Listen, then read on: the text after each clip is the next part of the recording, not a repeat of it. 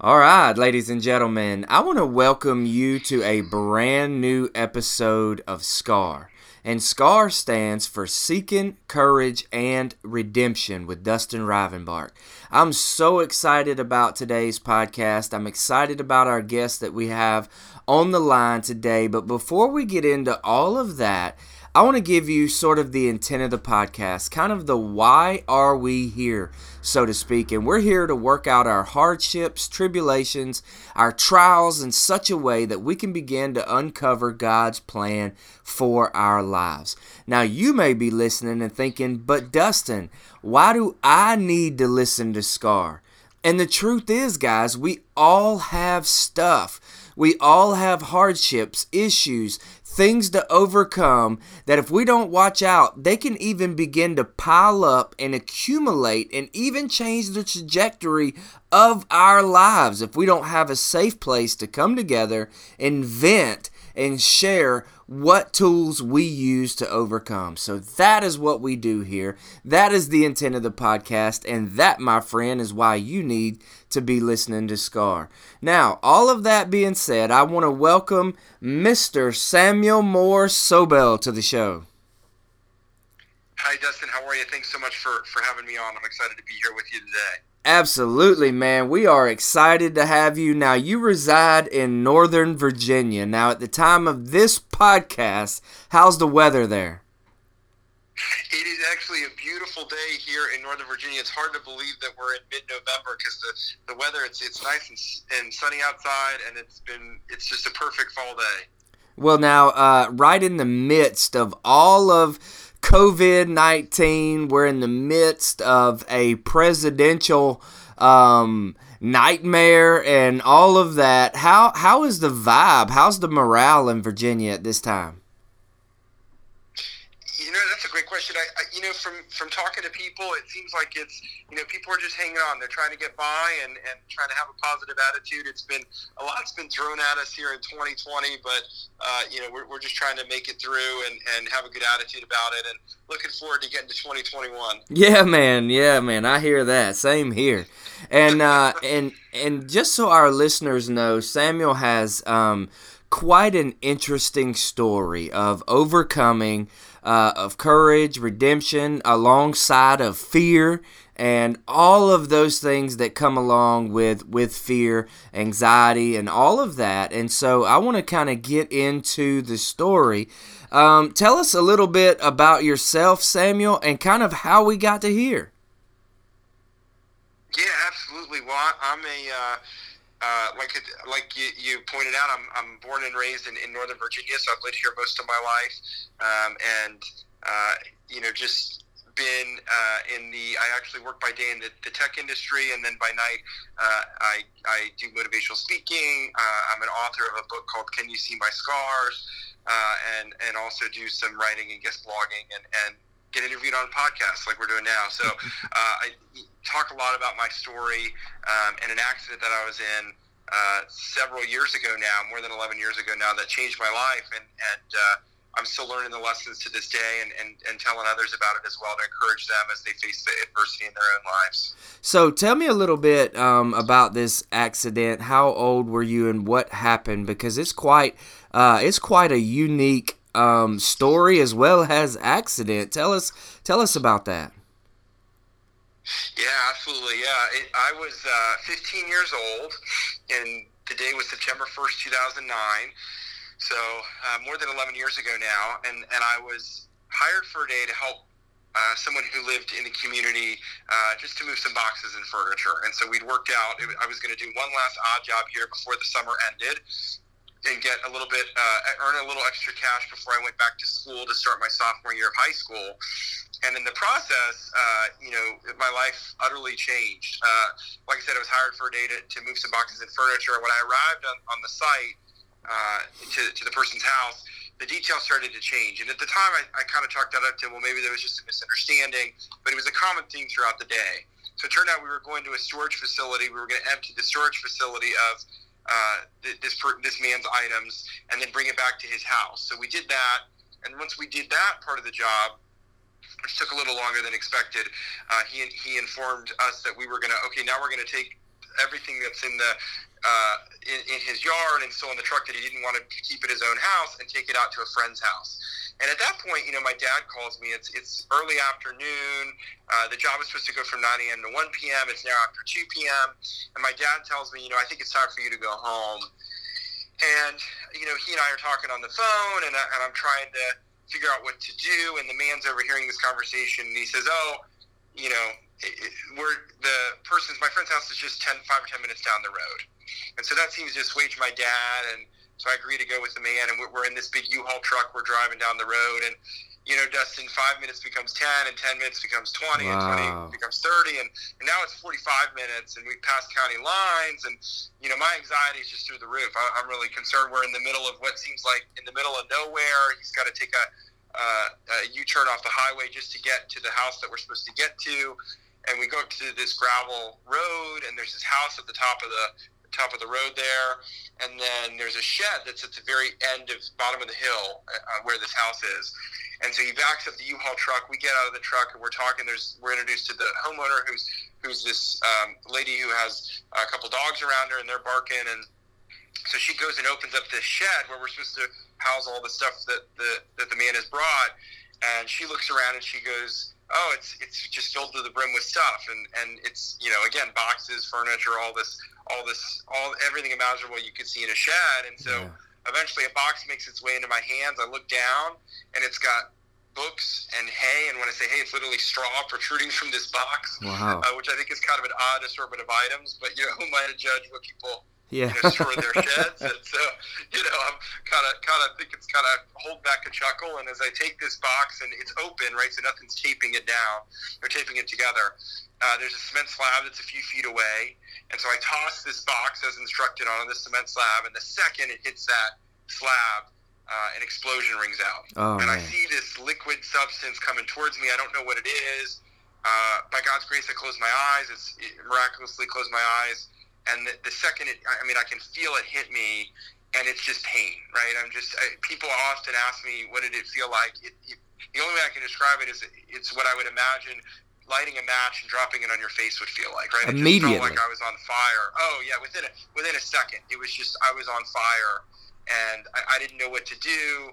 Um, so eventually, you know, nine one one's called. The man leads me up the the hill.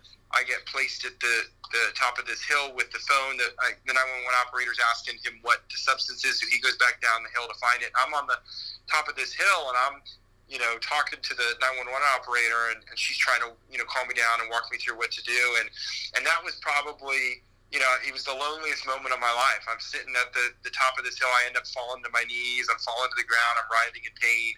And I just, I'm wondering if this is the end. And I'm kind of, I'm pleading with God, right, that, that this not be the end of my life. I was 15 years old. I didn't want to go yet. And I think the, the moment that sticks out to me is when the paramedics do arrive, you know, they take the stretcher out, they put me on the stretcher, they put me into the ambulance. And I remember looking around and I saw a bunch of trees.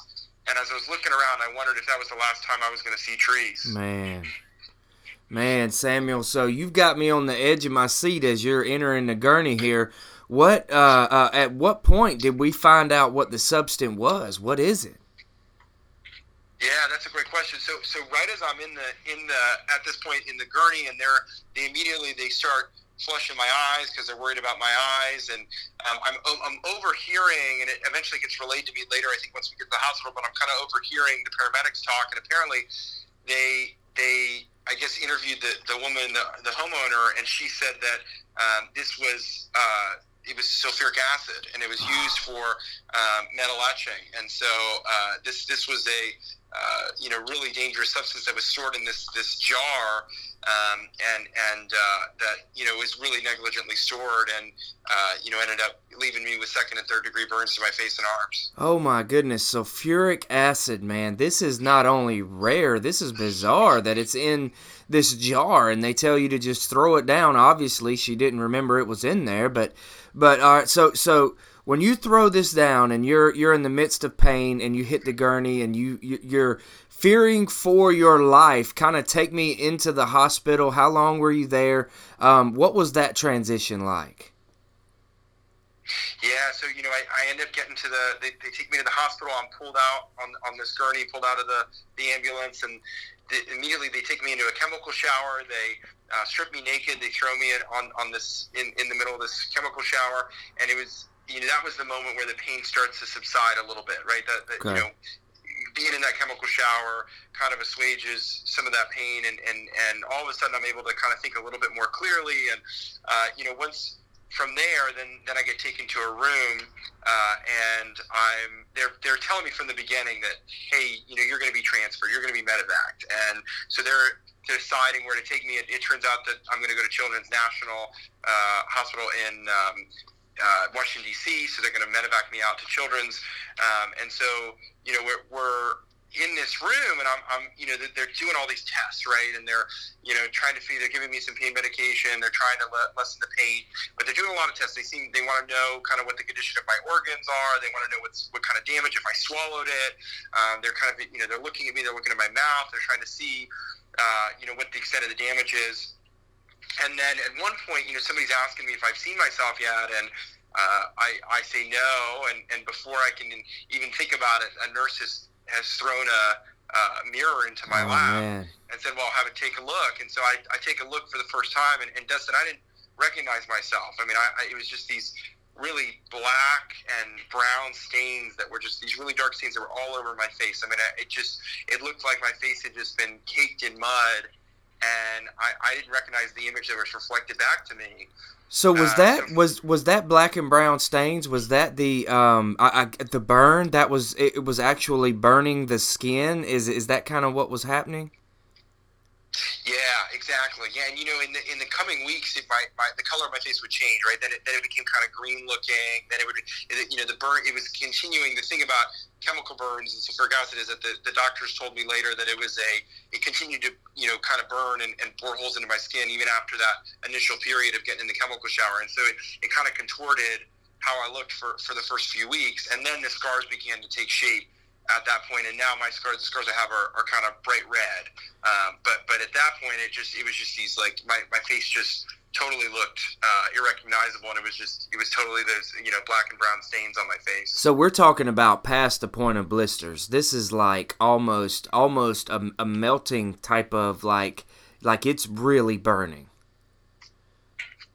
Yeah, you know, it, it just yeah, it looked like I mean, you know, I, it was it was miraculous in the outcome that that it wasn't worse, right? And that's yeah. what they said that you know that it wasn't worse, but it was yeah. I mean, it, it definitely there was there was you know, continued, you know, uh, it, it, was one of those things where it just didn't, I, I didn't look my, myself and it was something that was burning through that skin. Um, you know, luckily I only had to do a skin graft underneath my nose, um, where uh, on my upper lip from, from later when they were doing some procedures, but, uh, cause I know it could have been a lot worse, but yeah, it was, it was just, you know, the, the burning that was, occurring with the sulfuric acid. It was it was a you know it's a really potent chemical and it, it, it's really quite dangerous. So so now where is at this point, the lady and the guy you traveled 45 minutes with, your parents, what's happening with everybody during this time while you're in the chemical shower, while you're getting ushered in, all of this?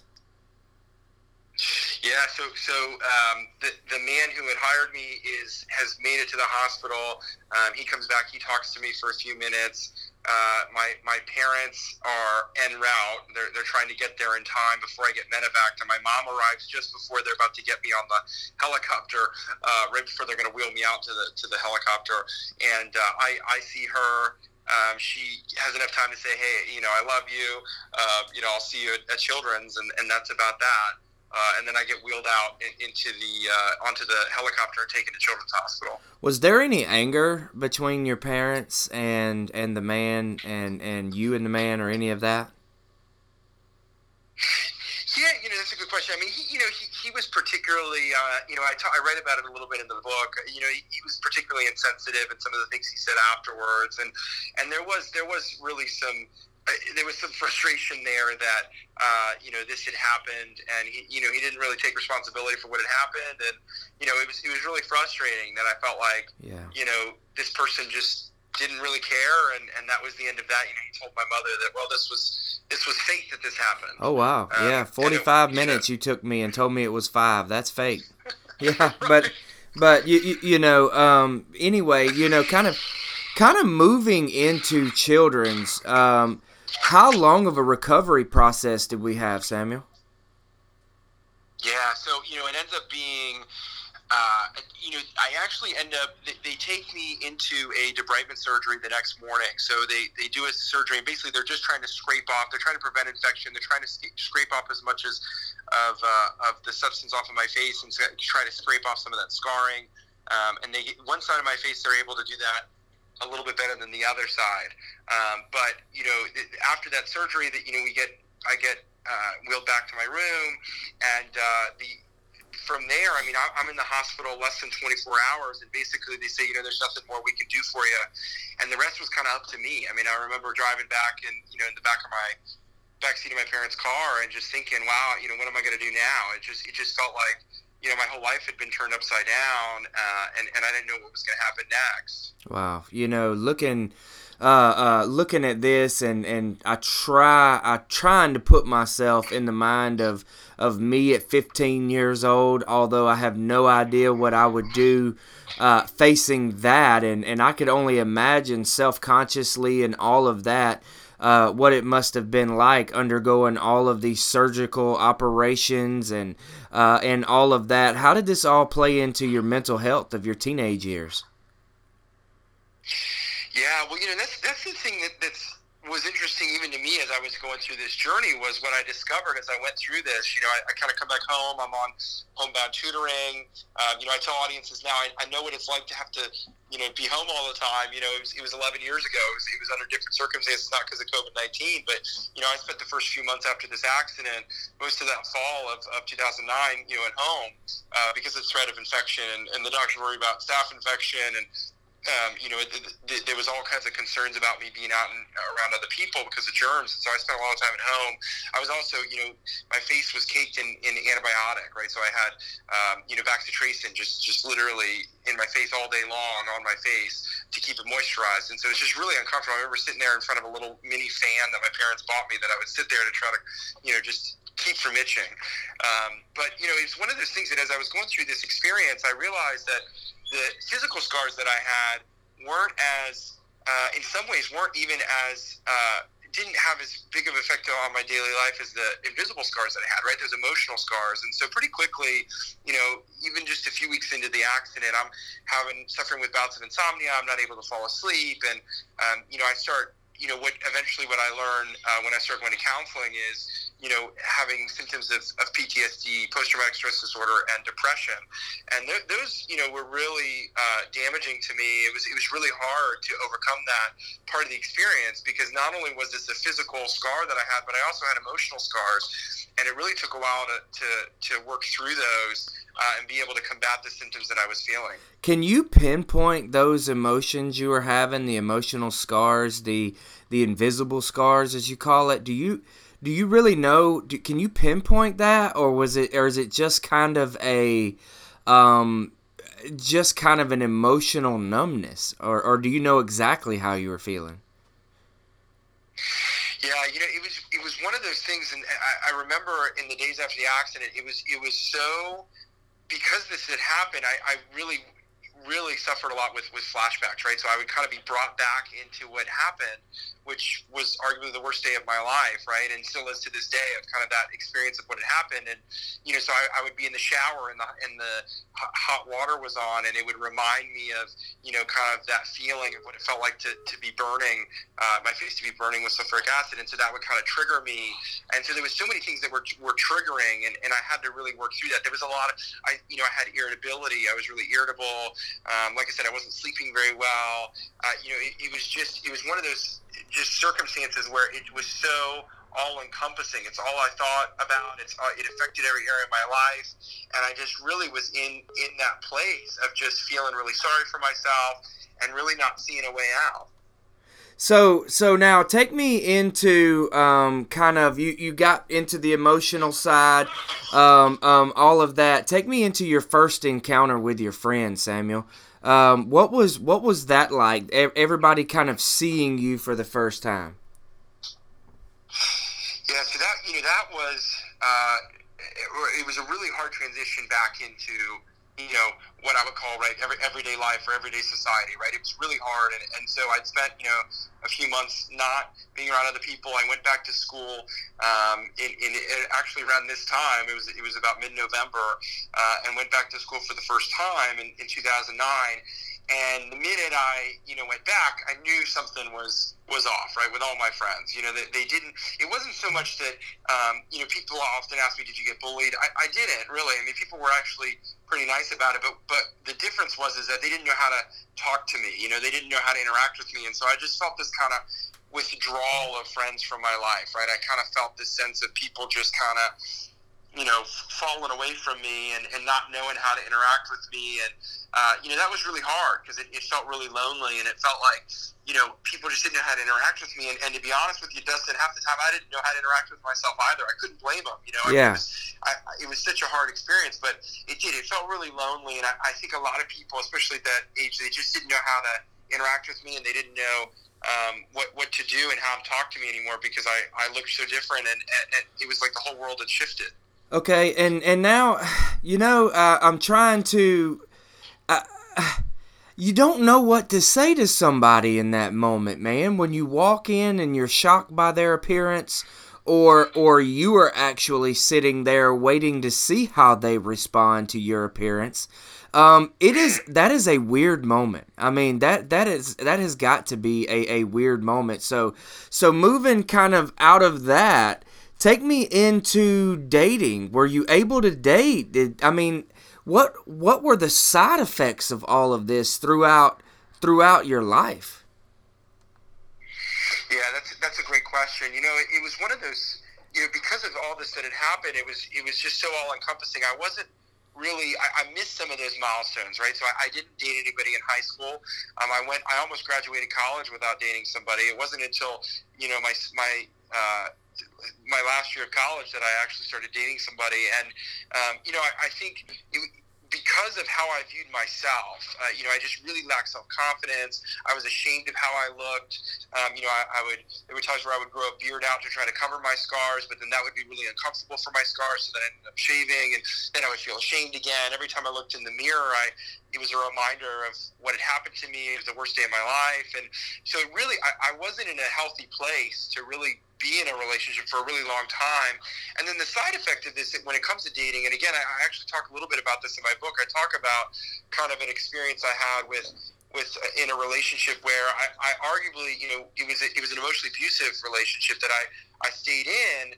Um, despite that, because I, I didn't feel like uh, you know I, I could do any better. I didn't feel like I deserved anything better, and so mm. I was hmm. willing to kind of put up with some of these really, really toxic romantic relationships because I felt like, hey, that's all I deserved, and that's how I saw myself. And so it was really hard. It was it was really unhappy, and it led to kind of these string of relationships that were not healthy. They were they were not good. They were toxic, and um, you know, it, it just wasn't. I, I wasn't in the right place to, to be dating them, and, and it just didn't really work out. And it was really discouraging. And, and for a long time, that was my great fear. Right, I, I you know, that from the night, that first night in the hospital, I remember thinking to myself, you know, am I ever going to find anybody to love me? I mean, that was a genuine question that I had, and you know, I carried that with me um, really until I met my now wife. I just got married three months ago. And, Congratulations! And, uh, wish, yeah, thank you, thank you. Uh, but it was really, a, a, you know, meeting her was a journey, a capstone on a journey that was marked with a lot of uh, a lot of failure along the way to, to finding the right person and also being in a healthy place to, to be the right person for somebody else. And so that was really, really tough. And I definitely incurred some scars along the way from some of these past romantic relationships that, that were really hard and really scarring. And it took me, it kind of knocked me off my feet and knocked my confidence even more in that, in that area of dating. So going just a little bit, a little bit deeper, man, you also talk a little bit about uh, doubting your faith and, and questioning whether or not you really even wanted to live. What was what did that look like, Samuel? Yeah, so that you know, getting to this place of you just living this life of the the constant all the symptoms I was struggling with, and just the mental health struggles, and you know, just feeling so alone. It really drove me to this place of you know, really contemplating whether I wanted to live anymore. And I really struggled with, you know, what life was going to look like and was it even worth living? You know, was I ever going to hit those normal milestones? Was I going to be able to, you know, finish high school and go to college and find someone to love me and, and get married and, and buy a house and live all those kind of normal things?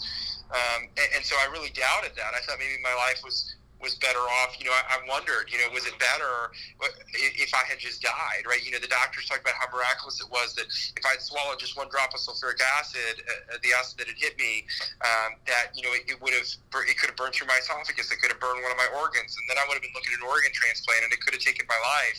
Wow. Um, you know, and, and so, you know, the, another thing about my eyes, right? The condition of my eyelids, uh, the, the doctor, the ophthalmologist told my parents, you know, she said, I, I have no medical explanation for why you know, he can see based on the condition of his eyelids. So there was this, in the one hand, there was these great miracles, right? And I felt that, that wow, there was, there was, you know, some miracles in, involved in, in what had happened. But on the other hand, what happened just felt so uh, horrible. This was just such a horrible, traumatic experience. And so it was hard to believe in uh, a God who would allow this to happen.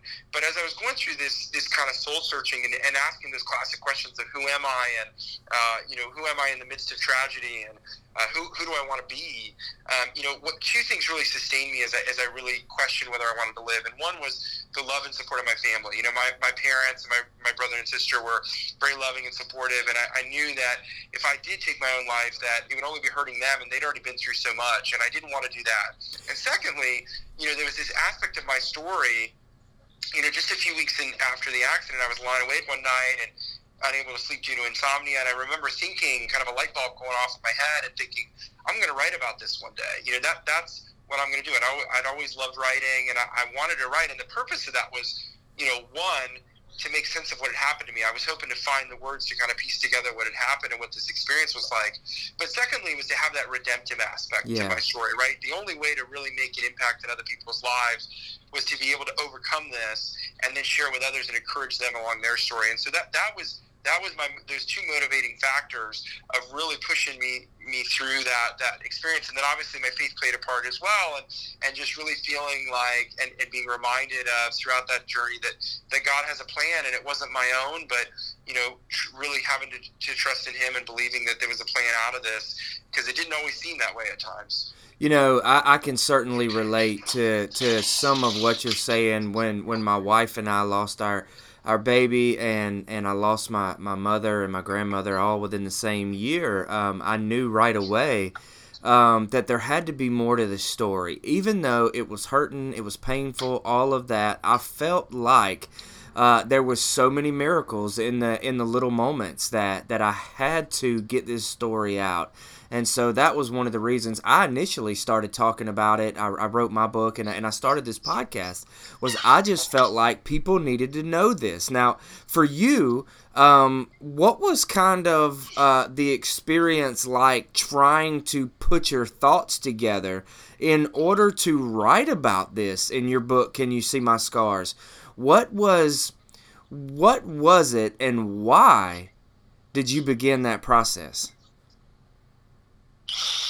Right, yeah, writing a book, you know, it is it is one of those things, and you know it since you've done it, right? It, it is a hard proposition. It, it sure. you know, everybody says that, and then you get into it, and then it's it's even harder than you first imagined that it could be. Absolutely. Uh, but you know, it was one of the struggles with with writing this was you know, and I kept a journal and I had all these words. I remember at one point I had literally hundreds of thousands of words, but so much of it was I wasn't able to share it yet because it wasn't, it hadn't been refined, right? Meaning that it's, you know, I've heard it said, and I'm going to butcher the quote here, but I've heard others say that, uh, you know, you can't write a memoir until the tears have dried, right? Wow. So there was a little bit of that, right? Like that sense of, um, you know, you know, I, I just I wasn't the story wasn't over yet, and, and there kept being new chapters in it. You know, I, I had my last surgery just two or three years ago, and, and so it was this you know this never ending process of refinement, both both uh, physically and emotionally, right, and and, and, and spiritually, right, of, of becoming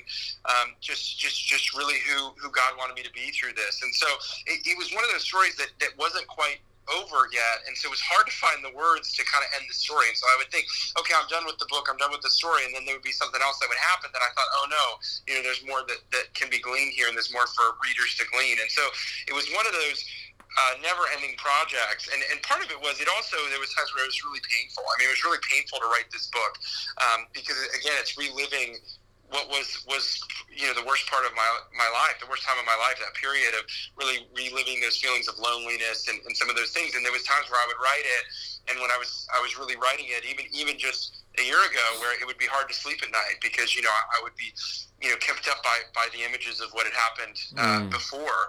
But you know, it, it, I really had to uh, focus in on what was important uh, and focus in on what was important to, to, share with readers. And I couldn't, you know, you couldn't fit, you can't fit everything in there. Um, and, and, I really wanted to go with a strategy that with shorter chapters, so it's, it's pretty short chapters throughout the book. Um, to keep readers' attention, but also to sure. to move the book along and have that flow, and then also to keep it under you know 300 pages, so it's not it's not an epitome. But you know, it really was a it was a hard process to find how to find the words to describe it because some of it just feels truly indescribable. And I'm sure you felt that way too with yeah. with with writing your book. I mean, it, there's parts of your experience right that are just it's hard to find the words, and it took a really long time. I really had to reach that place of healing and accepting, not only accepting my scars, but embracing my scars, both inside and out. And then I was ready to share the story and do so authentically because I really wanted to be authentic in how I presented this. And I, the only way to do that was to actually reach that place of healing. So I'm glad that you brought this up. This is a great transition for us to be able to come out of the darkness, out of the the hurt, the pain, and all of that you mentioned you have to come to a place of healing. You have to accept the scars eventually, inside and out. That's the only way to deal with with scars, with hardship, with tragedy. You have to accept where you are and where you at. Now that doesn't mean you have to stay where you are, where you are, uh, where you're at. Uh, my question is, what was a valuable tool for you, Samuel, in order to find that healing? How did that happen for you? You, you know, I always emphasize with people, it's it's you know, the road to healing is is sometimes you know it varies for everybody, but but for me certainly it was, it was a long one, and I think for many of us, right, it's not instantaneous. I think you know reaching that place of healing takes time, and you know I'm I'm talking to you today, and it's been more than 11 years since since the accident happened, and I'm in a very different place than I was even just a few years ago. And so it it, it takes a lot of time. And I, I, think the first thing I would say is you know people just have to be patient with themselves, right? They they have to you know keep keep going and keep pushing forward, but but also be patient with themselves and realize that it's not going to happen in a day, right? Um, and, and, and secondly, I would say for me, you know, I, my when I was in therapy, my therapist talked a lot about my psychiatrist rather talked a lot about uh, a toolbox, and so he was he would make the analogy that we were, you know, building tools and assembling tools to put in the toolbox, so that whenever I was feeling down or whenever something was happening in my life and I felt kind of that wave of depression that was coming on on the uh, on, on the horizon that I could be prepared for it right? And I could kind of you know pull that tool to be ready. And so the tools you know it was Went to went to years of therapy. Um, you know, secondly, I, I, was on medication for a short time, so you know uh, that was a that was a piece of the the toolbox. You know, writing was was a part of the toolbox. Um, you know, being able to speak about this is, is part of the toolbox, and being able to you know seek guidance from other mentors and other people um, was really important. And so there was just this tools that I assembled uh, that that left that really served me well in that healing process. But I'll tell you that the capstone for me was uh, really being able to be around other people who were burn survivors, right? So for me, I, I went a long time without meeting anyone else who had been a burn survivor like me. But, you know, uh, just a few years ago in 2017, I went to my very first Phoenix World Burn Congress. Uh, the Phoenix Society for Burn Survivors is okay. is a, a, a, organization that uh, works with uh, burn survivors and their families. And when I went to that, and I, I was around so many people who were feeling and thinking and experiencing the same things as myself, all of a sudden, uh, you know, it really changed my perspective. And I, I'd done a lot of work to get there, but it was kind of the capstone of my healing process to be able to say, you know what, I'm going to embrace my scars and I have nothing to be ashamed of. And so it was really, really healing for me to be around that. And, and again, I think, you know, the, the thing that I always stress with people is we have to be open about about our scars, right? There's yeah. this tendency. We live in this world where we only post the best pictures on Facebook and we only do the best updates on social media. And, and I think that we have to share our scars with each other because the only way we're ever going to be able to heal is, is a key part of that is seeing the scars that others have and others carry, seeing how they overcame, and seeing what we can incorporate in our own stories. You know, not everything, not everything I did or not everything in my story will work for others, but there's parts of it that hopefully will help others that they can incorporate in their own unique journeys, um, and, and that will propel them forward. And so I think it's so important to really cling to the stories of others. And I, have done that where I've, you know, you've, you've, there's so many examples of, of others who've overcome great tragedy.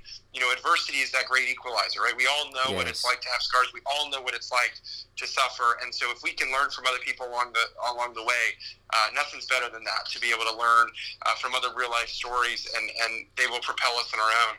Listen to me, listeners. This is this is golden uh, knowledge right here. This is more. This is this is golden nuggets that you can take and apply to your life. We must share our hardships, our adversities. I heard someone one time, uh, uh, and he was talking about the podcast, and he said, "Well, I just don't, uh, I just don't air my misfortunes," and he was kind of downplaying what it is that that we do here. And I just said, "Well, that's very unfortunate because people need to hear it.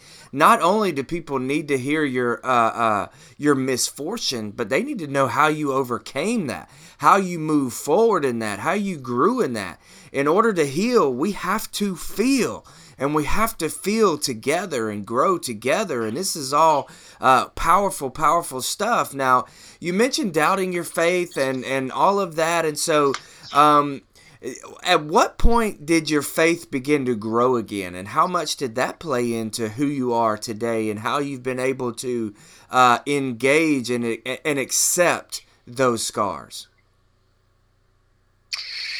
That that was definitely a journey as well. You know, I, I remember you know really struggling with my my faith for a really long time and really having trouble, you know, squaring the idea that a good and loving God would allow this to happen to me. Right? There was kind of two options I saw. One, it was you know, a good God was good and all knowing and all powerful, and He allowed this to happen to me, uh, which which meant that you know, did He do this to me? Did He want this to happen to me? Or you know, it was it was that we worship you know an in, impotent God, right? A God who couldn't provide, who couldn't prevent anything.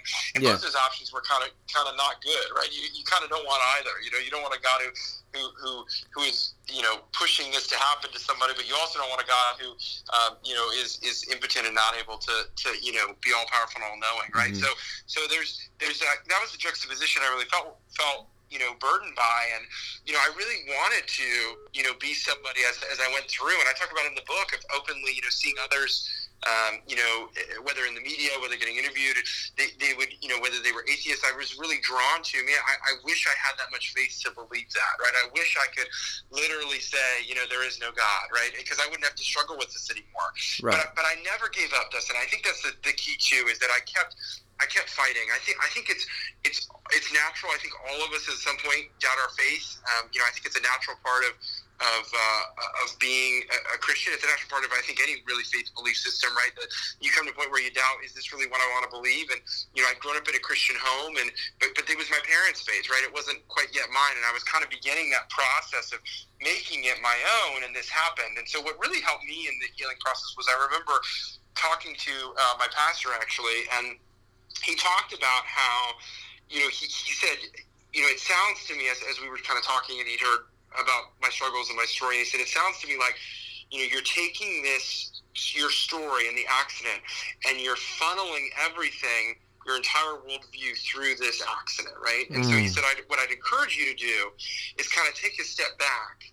You know, you were in this place where you're, you're like I said, you know, f- trying to figure out if this was my faith or the faith of my parents or just mine or you know where where I played into that and, and how I espouse those beliefs. And so, you know, he's like, go back and do that, right? Take a step back and, and continue that process and sift everything through the Word of God, right? And go back and, and take your experience and, and, and go do it through through the Bible, right? You know, filter it through the Bible instead of this accident that happened to you. And that was really good, powerful advice. And it, and it you know, it was powerful because, you know, it, it forced me to kind of – come to grips with the fact that um, you know we live in a world that's fallen. We live in a fallen world, and, and, and bad things are going to happen. And bad things happen to us even when we're in situations where you know, we're not at fault, right? I wasn't doing anything wrong. I was just trying to help these people move boxes and furniture, and this happened to me.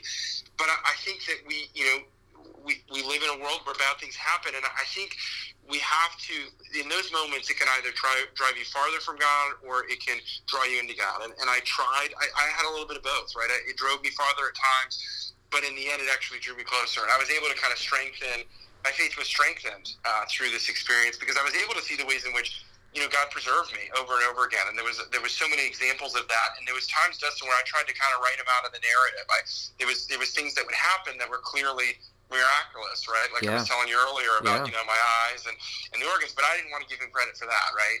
And, but, but when I looked back at the experience, and part of writing this book was kind of, it, it was really, it really helped with that as well, because I could kind of see the entirety of the story and see, wow, you know, whatever happened, right? Whether it was, whether, you know, I don't believe it was God's perfect will that this, will that this happened to me, but however, I do think you know, right? That Romans eight twenty tells us that, that he works together all things for good. Yes. And, and, I think that's what he was he was doing, right? And, and and and I think that he had a plan and he's working it together. And you know, I had to trust him, and, and he knows better than I. And it doesn't always make sense, right? What happens in this world, but we just have to continue to move forward and, and, and put our worldview through the, the Word of God and not our own circumstances. You know, and I love that you also mentioned about the faith of your parents. I'm a um, um, youth pastor as well, and and so uh, I deal with a lot of students and I and and youth in the schools and and all of that, and going and speaking in these schools. I tell them uh, first and foremost, man, it is not enough to just try to ride your parents' faith uh, you cannot get into heaven off of your dad's faith, your mom's faith. Like, you need your own personal and growing relationship. Yeah, I totally agree. Yeah, and, and, and, there's a richness to it. You know, if you if you have a relationship with, you know, there's a richness to that that isn't found if you're just going to kind of ride on the on the faith of others, right? Then it's yeah. not really yours. Right, you know, you right, right. And yeah. so now, anybody that may be listening right now that may be struggling with scars or maybe struggling uh, uh, internally or or externally um, with their vis- physical appearance, because it doesn't just have to be a physical scar from a burn. Uh, man, you could be dealing with scars from uh, obesity, from uh, all these different things uh, eating disorder, um, all kinds of stuff to where you're you're not happy with your appearance or you're not happy with where you are in life. This could be a job issue. This could be uh, so many different things that this story can relate to, Samuel. Uh, what would you tell a listener right now that's at the end of their rope that just doesn't know where to go? You know, I talk to so many people these days who, you know, who are exactly exactly where you just described. You know, we're living in these times of, of COVID 19 and the pandemic, and, and, there's so much uncertainty. It, uh, it's just been an unbelievable year. And, you know, what I tell people is I, I hope that people can, can take from my story um, two things. One, I hope that they can take from it that, that uh, we all have scars and that they can, that acknowledging your scars and acknowledging your pain, acknowledging your hurt, and acknowledging that you're in, at the end of your rope is really the first step, right? It's the first step towards towards walking towards the light. You know, is being able to acknowledge it. But two, you know, I hope that people can see that, you know, if I was able to overcome what I overcame, you know, all the, the dozens, of, you know, the more than a dozen surgeries, the, the the second and third degree burns, the physical scars, the emotional scars, that all of it, you know, I, I hope that you can take heart today to all your listeners that they can take heart that they too can overcome, right? That they too can can uh, come to peace with their scars, and they too can make a difference by sharing their story with others. And you know, it doesn't have to be as publicly as, as you or I do it, right? You know, but but but even if it's just having a conversation with a friend or, or a family member, or sharing it where they feel comfortable and appropriate, I, I think there the only way to find redemption in, in, in any type of story is to be able to go out and, and to be able to share it with others. And so I would just encourage people, you know, hang in there. It's, it's a hard time. We're all feeling it collectively. Um, but, you know, you can do this and, and, and keep working to assemble those tools in your toolbox. And they may look differently. The tools may look differently than they did for me.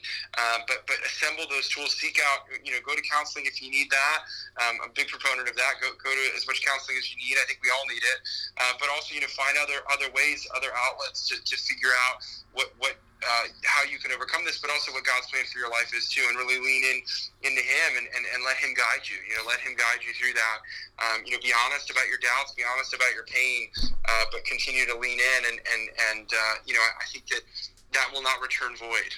You know, um, I I am so thankful for you coming on, Scar. Um, you talk about courage and redemption, the very um, you, you, know the very writing of of my book. It was i couldn't ask for um, you know a, a better fit with with uh, with kind of what we what we discuss and our mission and all of that.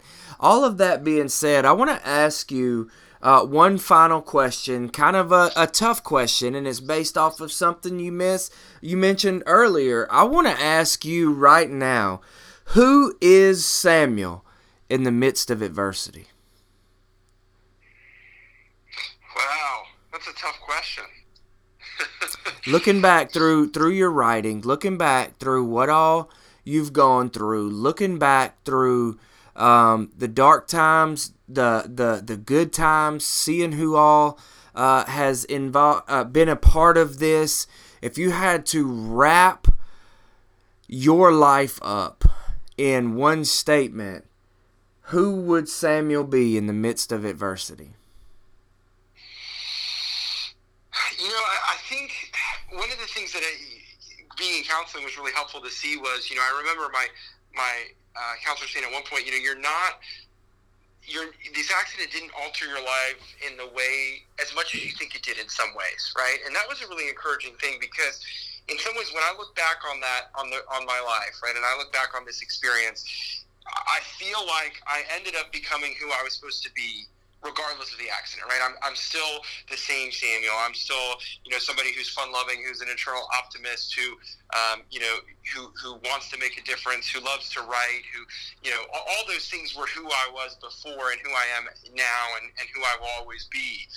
But I, I think that the thing I would say is who I am in, in the midst of adversity. I, I had a friend tell me years ago that, you know, I, I used to be a little bit more uh, before the accident Pollyanna-ish, um, and, and, what I am now, right? You know, kind of always, uh, always seeing the good, even even when it's hard circumstances, and and that after the accident, uh, that it kind of, you know, I had that realism. You know, there was this that reality of it. Yeah. Didn't take away that that sense of eternal optimism, but I think that there's just a reality and and a and a depth to me that I don't know I could have achieved uh, if this hadn't happened, right? And and so I think that going through adversity has has added depth to me. It's, it's deepened my uh, emotional reach, right? It's, I can understand and have that empathy for others in a way that maybe I couldn't have before in the same way because I know what it's like to be burned. I know what it's like to suffer, and, I, and just like so many of us have suffered.